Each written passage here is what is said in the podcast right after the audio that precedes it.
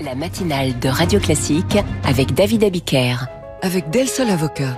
Del Sol Avocat, donnez toutes les chances à votre entreprise.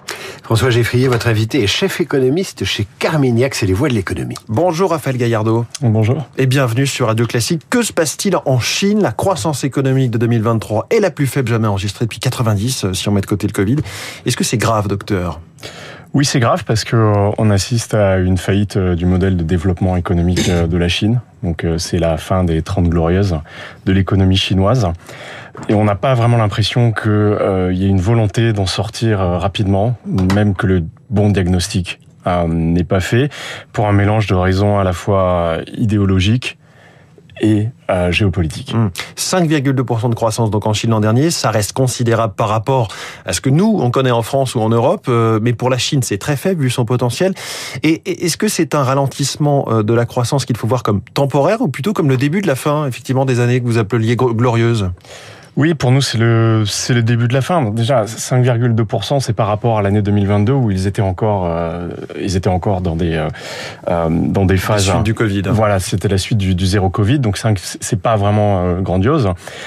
Et puis derrière, effectivement, l'évolution démographique fait que la croissance potentielle baisse. Et puis surtout, euh, on voit pas d'où vient d'où va venir euh, la demande euh, dans ce nouveau régime. Depuis 2015, la Chine avait un, un, modèle de croissance qui était totalement déséquilibré, qui était fondé sur l'immobilier. La bulle de l'immobilier a explosé en 2021. Mmh. Et Evergrande et, les autres. Effectivement, on est toujours en train de se demander est-ce qu'on va liquider ou pas Evergrande trois ans après. Donc là, on est à la recherche d'un nouveau modèle. Et ce qui nous est proposé par Xi Jinping, c'est en gros le modèle allemand où on remplace la bulle d'investissement immobilier par une bulle d'investissement manufacturier pour à la fois euh, aller conquérir des marchés à l'exportation sur toutes les filières technologiques et remplacer les importations chinoises de produits technologiques qui viennent d'Allemagne, de Japon, du Japon ou des États-Unis par la production euh, locale. Pour vous, ce que la Chine est en train de faire, c'est-à-dire bâtir un empire industriel et technologique, que ce soit dans la voiture électrique, euh, évidemment les panneaux solaires, les éoliennes, mais aussi toute la tech, les téléphones et tout le reste, les puces, c'est de l'ordre de la bulle. C'est une bulle parce que euh, on peut pas se dire qu'on va devenir euh, une grande Allemagne quand on est déjà le deuxième puissance économique du monde et en même temps, d'un point de vue géopolitique, être en train de dynamiter tout le système du commerce international. Euh, donc, ce que fait la Chine à l'OMC notamment. Euh. Exactement. Euh, donc aujourd'hui, on est en train de voir euh, les ruptures de chaînes d'approvisionnement qui sont en train de revenir à cause euh, des, euh, du blocus de la mer Rouge réalisé par les Houthis. Les Houthis sont financés, euh, sont soutenus par l'Iran. Le matériel militaire iranien c'est en grande partie de l'électronique chinoise, euh, qui permet à tous ces États voyous euh, de se sentir euh, capables d'oser ce qu'ils sont en train de faire, c'est parce que derrière, ils ont le soutien économique de la Chine. Euh, donc pour toutes ces raisons, en fait, il y a une contradiction fondamentale entre ce que veut Xi Jinping d'un point de vue économique et ce qu'il est en train de faire d'un point de vue géopolitique. Mais on sent que l'économie, est vraiment relégué au second plan. Hum. Quand on parle de, de, perte de confiance, là éventuellement de crise de confiance, ce matin on voit ce, ce mot, cette expression dans, dans, la presse, les échos, le Figaro. Euh, on voit que la consommation va pas forcément très bien en, en Chine, vous l'évoquiez. Il y a une déflation, les prix reculent depuis trois mois en Chine, ce qui est, contrairement à ce qu'on peut imaginer, une mauvaise nouvelle économique, et ce qui est d'ailleurs à l'inverse de, de, ce qu'on vit en Europe. Et Xi Jinping refuse de stimuler euh, cette consommation. Oui, alors euh, je pense qu'il y a euh, à la fois des raisons idéologiques. Euh, par exemple, la stimulation qui a été faite par les Américains pendant le Covid, on envoyait des chèques à tout le monde, mmh. euh, ça a donné une inflation à 8% aux États-Unis. C'est vu comme la décadence de l'Occident. Il, il y, a, la vision aussi productive d'un régime socialiste qui est euh, bah, l'économie c'est fait pour produire. Mmh. Euh, voilà, donner de l'argent pour rien aux ménages, c'est dévaloriser la monnaie. Donc il y a cette raison-là. La deuxième raison, c'est que euh, la part de la consommation de toute façon dans le PIB chinois, elle fait à peu près 50%. Pourquoi? Parce qu'il y a énormément euh, de, une part très grande du revenu qui reste bloqué au niveau des gouvernements locaux et des entreprises d'État. Et donc redistribuer du revenu vers les ménages, c'est prendre du revenu et c'est prendre du pouvoir à, à, des groupes de pression qui n'en ont pas envie. Donc mmh. ça, c'est la deuxième raison qui est politique. Il y a un sujet aussi autour du taux de change là encore dans cette idéologie euh, éventuellement que, que, Xi Jinping euh, euh, dans laquelle il se trompe Oui, un gouvernement socialiste a plutôt tendance à voir un taux de change comme un levier de politique économique et pas comme une variable de marché. Un taux de change, c'est fait pour faire son job, c'est-à-dire isoler l'économie domestique euh, des fluctuations externes, des mmh. chocs externes, un peu comme une cage de Faraday. Ça bouge tout seul. Voilà. Faut pas y toucher. Bah, C'est-à-dire si vous avez un choc externe, votre monnaie s'évalue, se dévalue, mmh. et vous, vous n'avez pas à vous ajuster dans l'économie réelle. Or là, le renminbi, ça fait plus de dix ans qu'ils sont embarqués dans un projet d'internationalisation et notamment pour détrôner le dollar.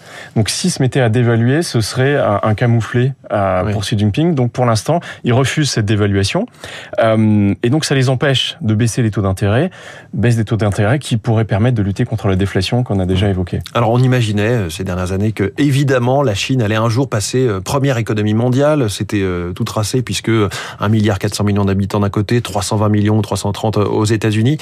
Finalement, euh, ce, cette perspective est de plus en plus remise en question. Oui, alors nous on n'y a jamais cru, euh, mais là je pense qu'effectivement hier on a vu en plus les, les, chiffres démographiques qui étaient catastrophiques avec un nouvel effondrement des naissances. Recul pour la deuxième année euh, consécutive du nombre d'habitants en Chine, 2 millions de moins, après 60 ans de croissance continue, euh, voire d'explosion. Ouais. Mais il faut pas oublier que la population active baisse depuis 2015, que le nombre de naissances en 2023 est la moitié de ce qu'il y a eu en 2016. Or en 2016 ils avaient aboli la loi mmh. de l'enfant unique, oui. donc ça ne marche pas du tout. Aujourd'hui on peut faire non seulement deux mais même trois enfants et on n'a pas de pénalité si on fait plus que trois enfants. Sauf qu'on voit bien que c'est pas simplement lever des interdictions qui fait faire des, non, des bébés la, aux Chinois. La volonté n'y est pas. Donc il y, avait, il y a cet aspect démographique qui reste quand même extrêmement important.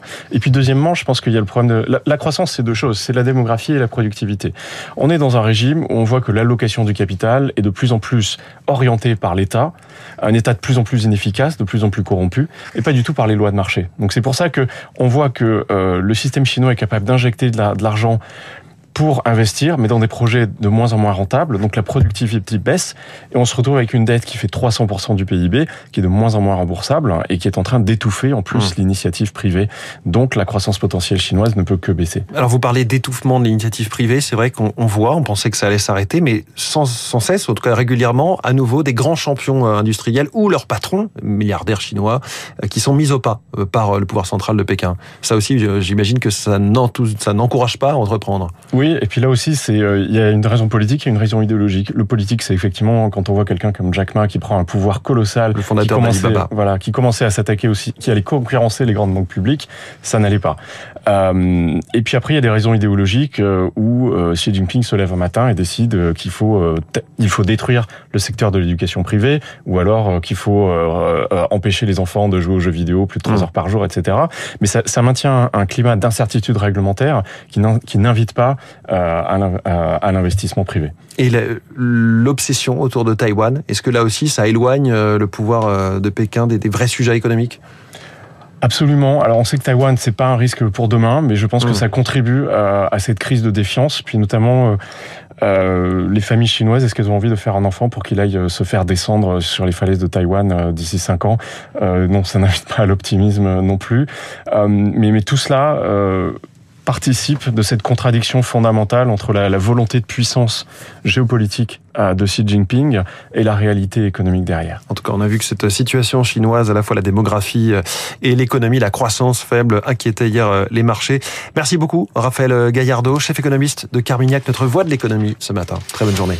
Merci François. À demain 6h pour la matinale de l'économie. Dans trois minutes, les coulisses de la politique. David Doucan nous raconte ses secrétaires d'État qui tremblent à l'idée d'être virés et ses candidats à un ministère qui frissonne à l'idée d'être nommés.